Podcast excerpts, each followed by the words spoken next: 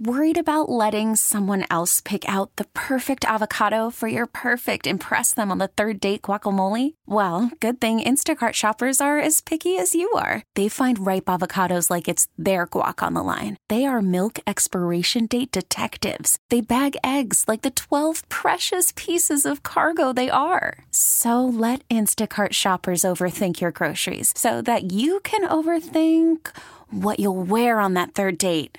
Download the Instacart app to get free delivery on your first three orders while supplies last. Minimum $10 per order, additional term supply. KMOX is at your service. Welcome to the St. Louis Composting Garden Hotline, sponsored by Allen's Tree Service. Now, here's your host, Mike Miller on KMOX. Yes, folks, welcome and thanks for stopping by on this Labor Day weekend. We'll be taking the Good Gardening Stroll shortly. If you have any questions or concerns about your outdoors, your houseplants, or anything else, anything that's green.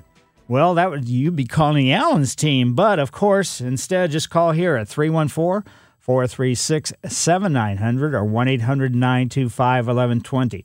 Every Saturday morning, we have get together to discuss yard, landscape, garden, house plants. As I said before, home improvement. No, not home improvement. That's Scott Mosby show. Soil improvement, though pruning bugs, diseases, planting removals, and all that other stuff. Remember, my words are strictly to be used to open opportunities. After that, it's going to take work on your part, mental and physical both.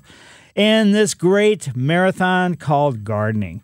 And there's no sprints, there's no quick fixes, nothing. Well, I shouldn't say there are no quick fixes. If you want some color, you can go out and buy a couple pots of uh, let's say flowering mums. You got about uh, eh, 10 days or 14 days or so of color with those, and then the flowers are gone. But anyway, this is your show. I appreciate you being here. Thanks to Greg, he's producing today. I guess uh, there's not two producers, first time in a couple weeks. So I guess they think I'm going to be calmer during Labor Day. So. Labor Day weekend, not Labor Day. I'm Mike Miller. I've been doing the Garden Hotline since 1994. I've written five gardening books. Two are currently available at various locations. Also, I write articles for the Missouri Gardener magazine. And during the week, I do landscape consulting. If you'd like for me to come to your home and do a walk and talk, you can go to my website, mikemillerdesigns.com, the homepage. That's where my email address and phone number will be. Also, I was able yesterday, even though we did, Tracy and I did go to the Greek Fest yesterday, to uh, get my uh, September update into my website. So, anyway, you can reach me. We can set up a time where I can come to your home. Today, I'm headed out west and uh, for a walk and talk after the show.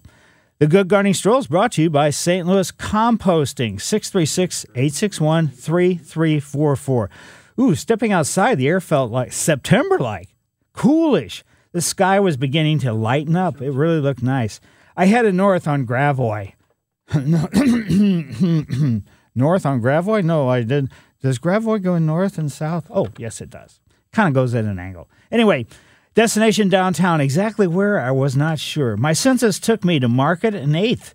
Ah, as I stepped out of the car, I could smell freshly baked bread. I couldn't figure out where that was coming from. I looked all around and, hmm, maybe it was Imo's Pizza. I don't know.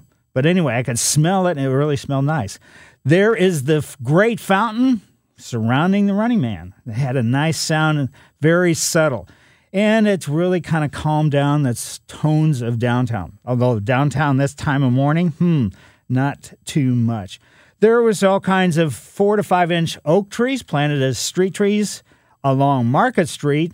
They were still staked to ensure their stability. Liriope was showing some color. It was a lead actor in the ground covers around all the oak trees. Patchwork cut stone sidewalk offered a unique pattern. Squirrel hops out, heads out into the street, finds some paper bags, checks them out. Whoa! Bonus filled with French fries. Man, he took a couple French fries. I, he got two in his mouth. I don't know how he did that. Then went a few steps away and dropped one, ate on the other one. I didn't see if he finished it. If you start finish, if you start eating, you should finish it though. Hopefully he did. But anyway, the this is Kiener Plaza, by the way, and there's a nice rolling hillside, and uh, boy, oh boy, it's just it's very calm on the green, let's say the lawn side of the sidewalks, you're going to see some cherry trees, which will be spectacular next spring. Continuous benching runs around the planted planted bed curves or curved bed bed spaces that are curved where you can see hollies and hosta and anemones. The anemones is one of the great flowers to bloom in the fall that can take some real good sun if you don't want to have asters or mums. There's inkberry, there's some of the sedges, there's crab apples, there's viburnums. And uh, there's a wonderful playground that was just recently built too. There's chestnuts and redbuds and I, iteas and hydrangeas and many, many more plants. Another fountain on the far west side of Kiener Plaza. It's different, but uh, still a great fountain. Kiener Plaza is just been changed entirely from what it was historically, but it is still a wonderful place to go. It's really kind of neat to see the development, and as each year goes by, it's going to become more and more spectacular. Mike Miller, KMOX Garden Hotline, back after these messages. This is the St. Louis Composting Garden Hotline with your host, Mike Miller on KMOX. Yes, folks, if you have any questions or concerns or comments, 314 436 7900 or 1 800 925 1120. We're headed west to Wildwood and we're going into Mike's yard. Hi, Mike. Morning, Mike. How are you? Very good. Good. Hey, question about lawns. It seems like I fight the same battle every year at this time, and that's fungus in the lawn. Uh, you know, I've got a low area. It's kind of shaded. I've cut trees back to let more light in, but every July, August, it gets overtaken by fungus, and I seem like I'm replacing, reseeding every year. And it's uh, same routine this time every year. Any suggestions on uh, more fungus-resistant grass seed or ways of preventing that? Or? No, if it's a if it's a low area that's shaded, even if you're letting more light in, it's all going to be related to moisture. You have an irrigation system. No. Okay, so that so I mean that's not a tr- contributing factor, but any you know just about any place in this region, your yard, every you know, and many others, fungus is just a reality of the circumstance. How bad it's going to be is going to be weather dependent, but there's nothing that's going to be more fungus resistant. I don't know what kind of grass you have in there, but even if it's part shade, it's going to be you know a little bit difficult, especially if you have any kind of moss growing on the ground. That kind of indicates the soil pH and everything else if you really want to start from the basics, maybe get a soil test done, find out what's going on in there. But to be honest with you, every year you might as well plan on putting seed out every September and every May and just, you know, kind of accept the fact that's how it's going to be. Right. Okay. That's kind of what I thought, but I thought I'd ask. I'm getting ready to do it again this year. and it, it, it, it, you know, I travel a lot. When I'm gone in a week, it, for a week, it just takes over and overnight. It seems like. Right. It can certainly do that, and it's like very much weather dependent. So. I mean, every year is going to be different, and the fungicides, you know, they're somewhat effective, but in reality, you're fighting Mother Nature with a, a little bit of spray or a little bit of water mixed with chemicals, and it's not going to really stop it. Right. And I, you know, I felt bad for my wife too. She meant in good intentions when I was gone. It was starting to uh, grow, and she watered it. ah, the fungus appreciated that. yeah, yeah. she thought it was drying up to the fungus, and she put more water on it. I said, "No, don't do that." I said, "Anyway, right. I guess if I had a fan like a golf course, I guess I'm." I got my annual routine down, I guess. Exactly. That's exactly right. So, uh, of course, your electric bill would be ten thousand dollars. right. All righty. Well, thank you very much. Yep. Sorry. I mean, reality is reality, and I mean, you can. I mean, it's just gonna. It's not gonna work. So. Just enjoy yeah, it as it is. Good luck at hitting it with the with the fung, you know, with the fungicide you put on your hose. It mixes, and that seems to knock it down pretty quick. And then I fertilize it with some starter fertilizer, seems right. to salvage some of it. That sounds good. So, just good luck with that. And just like I say, every May, every September, just plan on kind of doing the same thing as far as the seeding. CJ lives in St. Louis County. CJ, how are you today? I'm just fine. How are you, Mike? Very good. Thanks for taking my call. I have a banana tree that's inside. It's a house plant. It got too big. I used to uh, put it out every summer.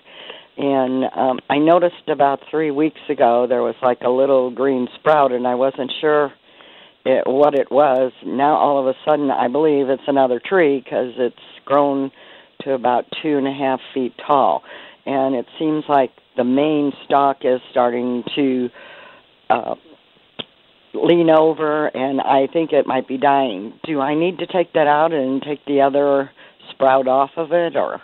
Well, bananas are colonizers, meaning they're going to send off suckers from the base. and that really should not impact, let's say, the mother plant, the original banana. Mm-hmm. So if it's leaning, I don't think it's necessarily related to the fact that it's putting sprouts off its base. So it may be on the downhill side. Do the how do the leaves look? Do they look okay? Uh, they did, and it was leafing, but I noticed that, uh, the last couple of, maybe the last week, that it's kind of the leaves are turning brown and and dying off, which they do normally, and Right. I just clipped them off. But I was just wondering if I should take that other part off and put it in a different pot. Well, you could, but you don't need to. Okay. If the pot's big enough, you can't move it outside anyway because the thing's too heavy and too big. Yeah. You might as well just let all these suckers, you know, grow, and then you could have a banana colony in this room, and you'll never be able to get in there because it'll be filled with banana trees. This is true, but I don't know. I don't think it's going to be tall enough, depending upon how tall they get. Right. Well, it all depends on which variety they are, but I mean, they can get pretty huge, like, you Yeah. know, 15, 20 feet plus. Right. I had one before that did it, and it got so tall that I didn't have anywhere to put it, so I had to get rid of it. Right. Well, in I the future. this one is a Japanese banana tree, I believe. Ah, so yeah. But anyway, in the future, if you get rid of these bananas, make sure the next banana you buy, you get a dwarf banana because about five feet is about as big as it's going to get. okay. So I would, you know, really keep that in mind. Okay. Thank you very much. Certainly. And now let's go back to Wildwood into Betsy's yard. Hi, Betsy. Good morning, and thank you for taking my call. Sure. Um, we have a multi-trunked tree. It, uh, the bark is not a typical bark; it's a real bumpy type of a, a trunk, and the roots. Every year, the roots become more exposed and more exposed. Is it okay just to dump soil on that, smooth it out, and replant? Uh, there's no reason to do it because the, the I mean, the soil that you put on there because you're mi- not mixing, blending it with the existing soil is just going to erode away. So this is just an, a natural circumstance, and especially if you're in a situation where it's heavy duty clay, which most of the the entire region is, Yes. the roots are going to be on the surface. And as the tree gets bigger, you know, more and more roots could, let's say, uh, look like they're emerging, but what they are actually, they were always right there. It's just now that the diameter of the roots are getting bigger, it's becoming more obvious to, you know, to actually see. Okay, so there's really nothing I can do about it. It makes mowing very difficult. Right. Now, what you can do is just look at traditional type ground covers, you know, to cover the roots. So, in other words, create a base or a, a bed, uh, you know, around the base of the trunk and plant ivies, plant periwinkle, plant, you know, liriope, any of those k- kind of traditional ground covers, and just kind of give up the idea of having any kind of lawn or grass or anything in that space. Okay, very good. Thank you so much. Certainly. Okay, bye bye. Yep. Mike Miller, KMOX Garden Hotline, back after these messages. Welcome back to the St. Louis Composting Garden Hotline with Mike Miller, sponsored by Allen's Tree Service on KMOX. Folks, back to the phones. We're going to go. If you have any questions, concerns, or comments, as the weather is so cool, but on Monday it's going to be back to 92. Give us a call at 314 436 7900 or 1 800 925 1120. This cooler weather could start triggering some changes in the foliage on the trees. The actual one of the sugar maples that we have around our house is showing one branch of color, but I don't think that's so good necessarily. But anyway, let's go out to Eureka and into Gary's yard. Hi, Gary. Hi, Mr. Miller. Uh, you've heard of the bay leaf that people use for cooking, putting in stews and soup and Yeah. stuff. Where in the world do you find a bay tree? Uh, Southern California, they grow very well. uh, how can I get one here? I, Does I, anybody sell them in the area? I don't, you know, they may, I don't even think they do though, because they're not hardy, they can't be outside, and they don't really work well as houseplants. Oh, oh doggone it. So, I mean, you wondering. could try it. You can go online and get one sent that way, or you can go to your favorite garden center and see if they could order one for you next year. I doubt if they would bring it in this time of year. And you probably wouldn't want to bring it in this time of year because the days are getting shorter. And to bring it inside, it's going to freak out because it's been at a very nice nursery, you know, wherever they had it brought in from and everything else. But yeah, bay leaves just don't do well in the outdoors here. I appreciate it. Thank you very much. Yep. Good luck with that. Sorry. And uh, uh, Mary Jane called about uh, croton, which is codium, is the botanical name. If you're in the Jackson Pollock, who's a painter, he was a guy who took paint and just kind of huge amounts on the brush and just splattered all over the place. Well, that's what croton or codium is. It's a plant that you grow that really you're not growing it for the flowering at all. You're growing it because of the spectacular color of the leaves. And she has it and she wants to know when to bring it inside. Well, from this point forward, before the end of the month, she should bring it in. And consequently, it's got to be put in a bright, bright, sunny window because if it doesn't get really bright light, what's going to happen? It's going to start, start dropping leaves and it will probably start dropping leaves anyway. So just don't freak out. Just and don't overwater it. And that's with any house plants or any tropicals you're bringing inside. Be very, very careful not to overwater. Wait until this potting mix shrinks from the inside of the pot, then water it at that time. No fertilizer going into the longest part of, let's say, I should say, the shortest days, but the longest, most boring part of the year, which is winter, you know, from my perspective. So, anyway, bring it in before the end of the month. Bright, bright, sunny window or a grow light would certainly help it. And just anticipate the idea that it may you know, drop some leaves. So, Mary Jane, don't worry too much about it. It's pretty tough, and don't overwater. So, just be careful about that. And speak of crotons, codiums, I have about 14, uh, maybe not quite that many, 10 or so at my front door. I have them in various pots, and, you know, I have a couple different ones with, you know, I just like that kind of color as opposed to the flowering aspect. But also mixed in with those, I had planted a bunch of castor beans. Longtime listeners know I actually stole the castor bean seeds from the old Busch Stadium. The one that looked like the Roman Colosseum, they had them actually planted outside. They have red leaves on them, and that's why I'm assuming they planted them. So one day I was taking my good gardening stroll around the stadium. So I thought, hmm, here's some seeds. Why don't I just take them? Now that was a long, long time ago. So consequently, I've been growing them every year and you know gathering the seeds and everything else. Well, this year I decided to make it uh, castor beans, you know, Mike Miller's castor bean farm, more or less. And what happened is, unfortunately, because I had so many and I was having to move move them around and everything else, uh, so I could water other plants that were nearby, I got exposed to the sap of the castor bean, and my arms have been had a horrible rash for a couple weeks now. So, you know, what happened is it was during that really hot spell. I probably broke some of the leaves, or even the, the leaf without the sap can cause people who have very sensitive skin like me, uh, you know, to get this rash. I've never had it before, but I've never had this many castor beans. So I was very, very stupid. And, you know, and then I think, eh, you know, so what? And so every time I go outside to work, I would re expose myself. So my arms were bright red from this rash. So then I, I have Benadryl. I've been putting it on there. And finally, I've got the thing under control. So I hate to say this, but I was really stupid. And I have to be much more careful about the castor beans, where I put them, and how much I interact with them. So, anyway, that, that's related to the croton. They're right there at my front door. So, Mike Miller was really stupid with the castor beans. Let's go to Troy, Illinois, into Lynn's yard. Hi, Lynn. Hi. I uh, I'm going to be putting down some pre-emergent, and uh-huh. I was wondering if uh, the fifth is too late to do that for weeds. Basically, some of the weeds may have already germinated, but some of them may not have.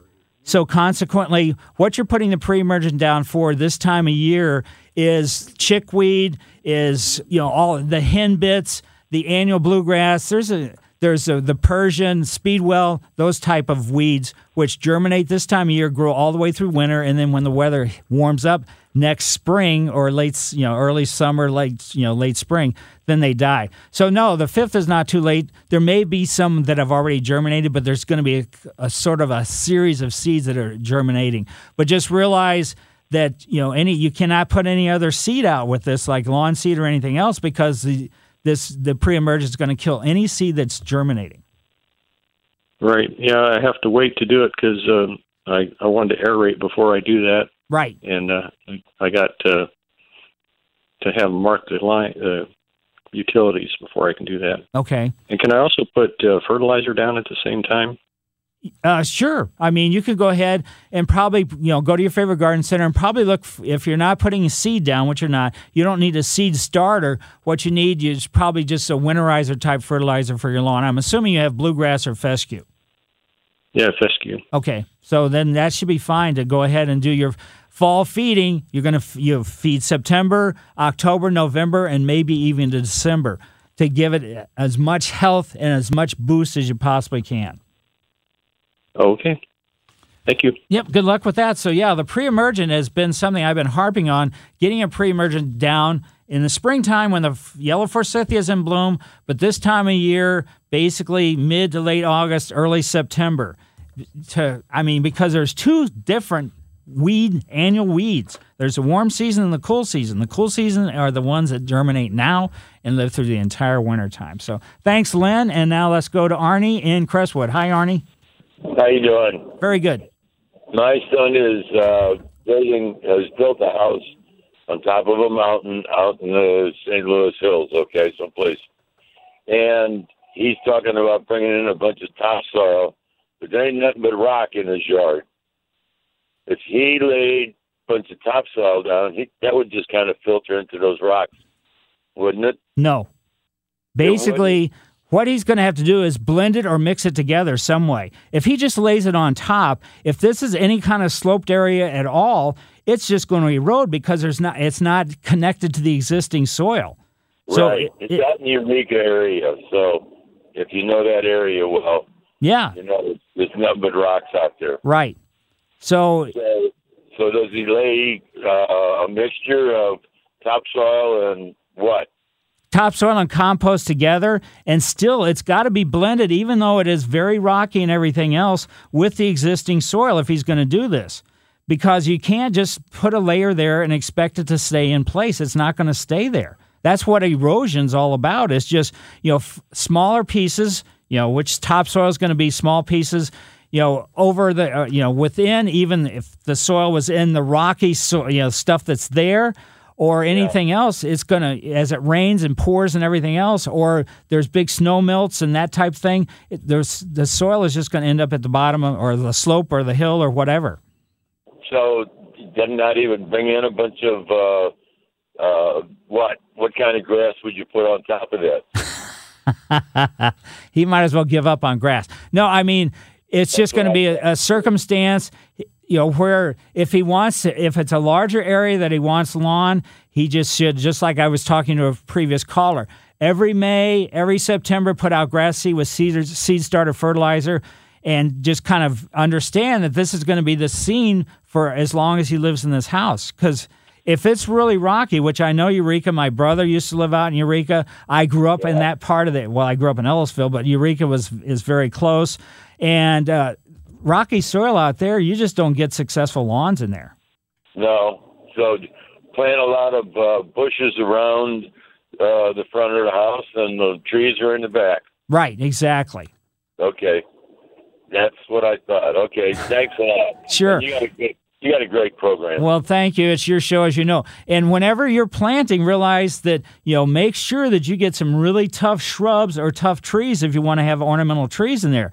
And the hole should be three times the diameter of the root ball, and only 80% is deep because you want to make sure the crown of the plant is above the surrounding ground. So that's, you know, I mean, it's going to be a lot of work. There's no getting around it, especially if he's on a hillside or a hilltop out there. Yeah. It is rocky yeah, a jackhammer and a, uh, a, a good pick to get into the to the rock. Exactly. That's why they call the park out there Rock Woods. that, yeah, that that persistia, persistia that you talk about is that good for those kind? Yeah, that should you know that's one of the ones that could probably you know stand it. But what he should do also is just take a look around, you know, through all the various areas and houses that are close to him and find out what they have growing and what has been successful, and kind of use that as more or less, uh, you know. I don't want to say this is what he has to do, but just give him some kind of idea of what been, what's yeah. been successful and what hasn't. What's living there now after those people moved in a couple of years ago? Right. right. Okay. Okay. I appreciate it, sir. Thank you. Right. And a couple things, you know, he might consider if he wants evergreens, look at the junipers. Get the Chinese juniper as opposed to the native juniper. And redbud trees, they can grow on a rocky soil as well. Sumac, there's quite a few things that are, have ornamental qualities. So, but it's going to take a little research on his part. So thanks, Arnie. And Mike Miller, KMOX Garden Hotline, back after these messages. Welcome back to the St. Louis Composting Garden Hotline. Once again, here's Mike Miller on KMOX. Yes, folks, a couple things you might be, uh, well, just a little information for you. There can be a lot of mushroom, puffball, toadstools growth in your landscape.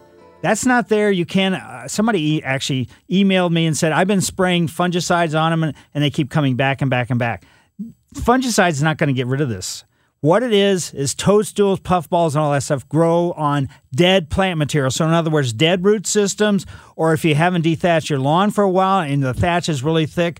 So, you're not going to get rid of them with a fungicide. All you can do is just understand that it's going to happen and just wait until if it's if they're growing off a root until it totally implodes then they're going to grow go away it's not like they're going to spread out all over the place they grow on dead stuff so there's no, you don't need to worry about it. Also, post emergent herbicides. So, in other words, you know, chemicals that kill actively growing plants as the days get shorter and the temperatures drop are going to become less and less effective. So, just, you know, spraying things to try to kill, just realize as the temperatures go down, your the effectiveness is going to go down as well. So that's not to say don't spray it, but just realize that you know the impact may be not exactly what you hope for.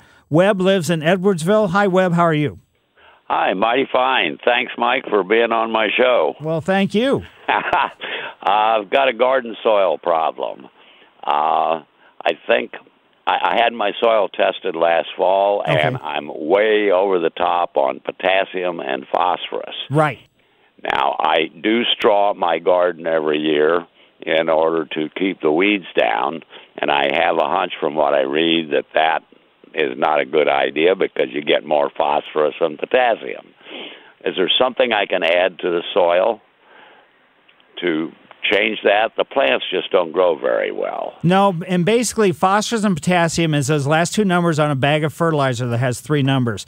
And they if you've been like if this is a garden area and you've been putting something like triple 12 down for years and years and years, you're going to get extravagant levels of this and the only thing you can really do is just wait. As slowly but surely, it will finally, you know, decrease. So whenever you put any fertilizer down, you want to make sure the nitrogen, you know, like a 10 0 0 or a 10 5 5 at the most, or 25 5, just make sure those last two numbers are as low as you can possibly find.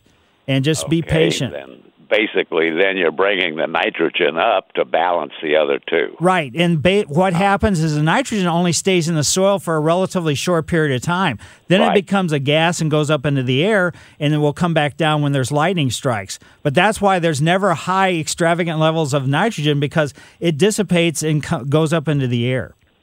Should I put that then on in the fall, or should I put it on next spring, I would probably put it on. You mean as or both? yeah. No, if you're doing nitrogen, I would wait until you actually have plants there so they can have the benefit of it. Because if it's, you know, you put it down now, you're not growing anything, it's just going to dissipate and head up into the air.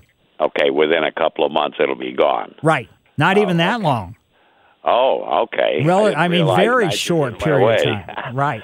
I always raised some beans, and I figured the beans would put nitrogen in the soil, but uh, and the beans do well, but the beets do badly, the peppers do badly, Right. the tomatoes. Okay, so I need to balance them with more nitrogen. Right, exactly. And just realize that nitrogen has a limited life in your soil. Okay. Well, I still like to put the uh, straw down because it certainly does keep down the weeds. Right. I don't think that's really problematic from, you know, from the circumstance. I think you're really getting it from fertilizer. Well, no, I don't put fertilizer on. Oh, really? And normally I rake all that straw off in the fall and I compost it over the winter and the next year I put it back in when I churn up the garden. Well, that seems you know kind of unusual because, but I mean, if that's you know if that's the situation, then that's how it is. All righty. I have put horse manure on in the past, but uh Use cow manure, horse manure can still have a lot of grass and stuff. You may be getting your oh phosphorus yes, from from you that. get choice new rare weeds every year. exactly. All righty. Well, I appreciate your help. Thank sure. you, Mike. Yeah, good luck. And yeah, the phosphorus and potassium, this is for anybody. You get that soil test done, you may be shocked at seeing. I mean, we're seeing so many soil tests with extravagant levels. And what's wrong with phosphorus and potassium? You say, why should that hurt the plants? Well, it can dehydrate the soil, it can cause problems for your root system, all kinds of other things as a result of having too much of that. those particular nutrients. Jenny lives in South St. Louis. Hi, Jenny. Hi, Mike. How are you? Very good. Good. I um, have a response to the caller that was looking for a bay plant. Ah. Um, I found uh, that Bayer's Garden Shop on Hampton, they had them early in summer, and Bowood Farms, uh, that's in the Central West End. I actually bought one there, Really? and, and still have it going. It's it's outside right now. And have you ever brought it inside for the wintertime? Yeah, I don't do well with that. I Right. I tend not to water it enough. but but I'm going to try this year. Well, thanks. You know, like I said, I you know I rarely see them. I go to garden centers, you know, when I'm out and about for in between appointments and things like that. But I couldn't honestly say that I'd seen one. But I guess I'm not looking in the herb area. well, I had a really hard time finding it. I had to call more, uh, you know, quite a few places Ah. before I came up with it. Right. Yeah. So okay, well, thanks, Mike. Yeah, well, thank you. And also, there's a Bears in Imperial, as well as the one on Hampton, and then Bowood Farms, as you said, is in the West End. Well, thanks, Jenny. I appreciate that. Felix is in Creve Hi, Felix. Yeah, yes. Thanks for taking my call. Sure. Um, I my yard is like weed and clover heaven. Okay. Uh huh. However, this past summer I could not do anything to it because uh, of all the mole activities that was uh, going on. I set the trap, got one, but I didn't get rid of the, all the moles. And then finally, I just laced all the tunnels with peanuts. And I hadn't seen any activity since um, early August or late July. And I was wondering, is should I put out those um, sonic stakes, and then and then what is the process I need to do to try to this uh, fall and next spring to get my yard back into shape? Well, basically, those you know the sonic stakes. What you're talking about for people that don't, don't realize that it sends vibrations through the soil.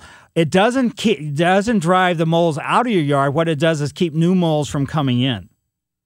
So what you know so it's a vibration that's what moles do that's how they find the earthworms they eat they hear the vibration of the earthworms going through the soil but this is apparently these things these stakes you know sonic things sonic meaning sound make a sound that they don't like it repels them but they're not going to leave your yard as a result of it so and uh, what you need to do is you know make sure that they're gone if you have this weed heaven I would say you should probably get the weeds under control before you try to get any kind of lawn grass going. So I know it's going to be a giant mess and everything else, but get out there and see if you can get some of this, you know, stuff killed off. And then you've got the whole month of really September before you, you know, I mean, to put seed down. So you can try to get these weeds under control after two weeks of putting some kind of weed killer down on it and getting as many killed off as you possibly can. Wait for a few days after that and then put seed down with seed starter and then follow that up with some winterizer seed or winterizer fertilizer after that. Okay, thank you very much. Sure. I mean, Have it's going to it's going to be a long, involved process. It's going to be muddy. It's going to be horrible. Sally and Kirkwood, could you do it rather quickly? Um, I have a big, beautiful. I had a big, beautiful orchid plant given to me a year ago. Mm-hmm. The flowers died, and I have six strong, eight healthy leaves, but not one sign of the two stems getting coming up and getting flowers. Yeah. The, the, I just throw it away. No, I mean, just keep it. This two stems that had the flowers that previously they're never going to have flowers again. It's going to have to put out new stems from the base, from the crown of the plant. So if the leaves are healthy, you know, if you can, you know, just keep it in a bright sunny window, probably depending upon the variety, expect most of the orchids are going to be blooming sometime in the winter. So, you know, I water it once a week, but uh, that's fine. That's perfect. Should I cut the two stems down? To, Yeah, if you, I mean, if they don't have any flowers on them, all they are is just ugly green stems sticking up in the air. Right. So just yeah, just get rid of those. You know, put it in a bright sunny window. And uh, if you can go to your favorite garden center and get some orchid food, that would be great because don't feed it going in, you know, to let's say the end of the year. But as we come out, you know, in 2018, start fertilizing it according to the label. And orchid food is very specific on what it's going to do. And it sounds like you're taking care of it just perfectly. This is what you should uh, expect out of it. All right. Thank you very much. Yes. And yeah, orchids are great. I actually Tracy gave me an orchid uh, for my birthday, and uh, let's see, I think the stem had seven flowers on it. Now it's down to the very last flower. So I'm going to cut that off, cut the stem. The foliage looks great. I used to grow a lot of orchids, but uh, you know, I kind of you know gave them away. Let's put it that way. And uh, so now I might start growing a few more because they are really unique and uh, they're tough. They're durable. As long as they got good light and you don't want them, don't put them near heat. So a cool window, you know, that's bright. That's you know kind of the perfect environment for them. So take a look out in your yard. We've got uh, you know some time until after the news where we'll be back for the second hour of the Garden Hotline. So just look out there and see what you think, and uh, you know give us a call back. We've still got uh, Bob and Scott online, and uh, if you want to get lined up, that would be perfect. So Mike Miller, KMOX Garden Hotline. I appreciate everybody having me on your show. This episode is brought to you by Progressive Insurance. Whether you love true crime or comedy celebrity interviews or news, you call the shots on what's in your podcast queue. And guess what? Now you can call them on your auto insurance too with the Name Your Price tool from Progressive. It works just the way it sounds. You tell Progressive how much you want to pay for car insurance, and they'll show you coverage options that fit your budget. Get your quote today at progressive.com to join the over 28 million drivers who trust Progressive. Progressive Casualty Insurance Company and Affiliates. Price and coverage match limited by state law.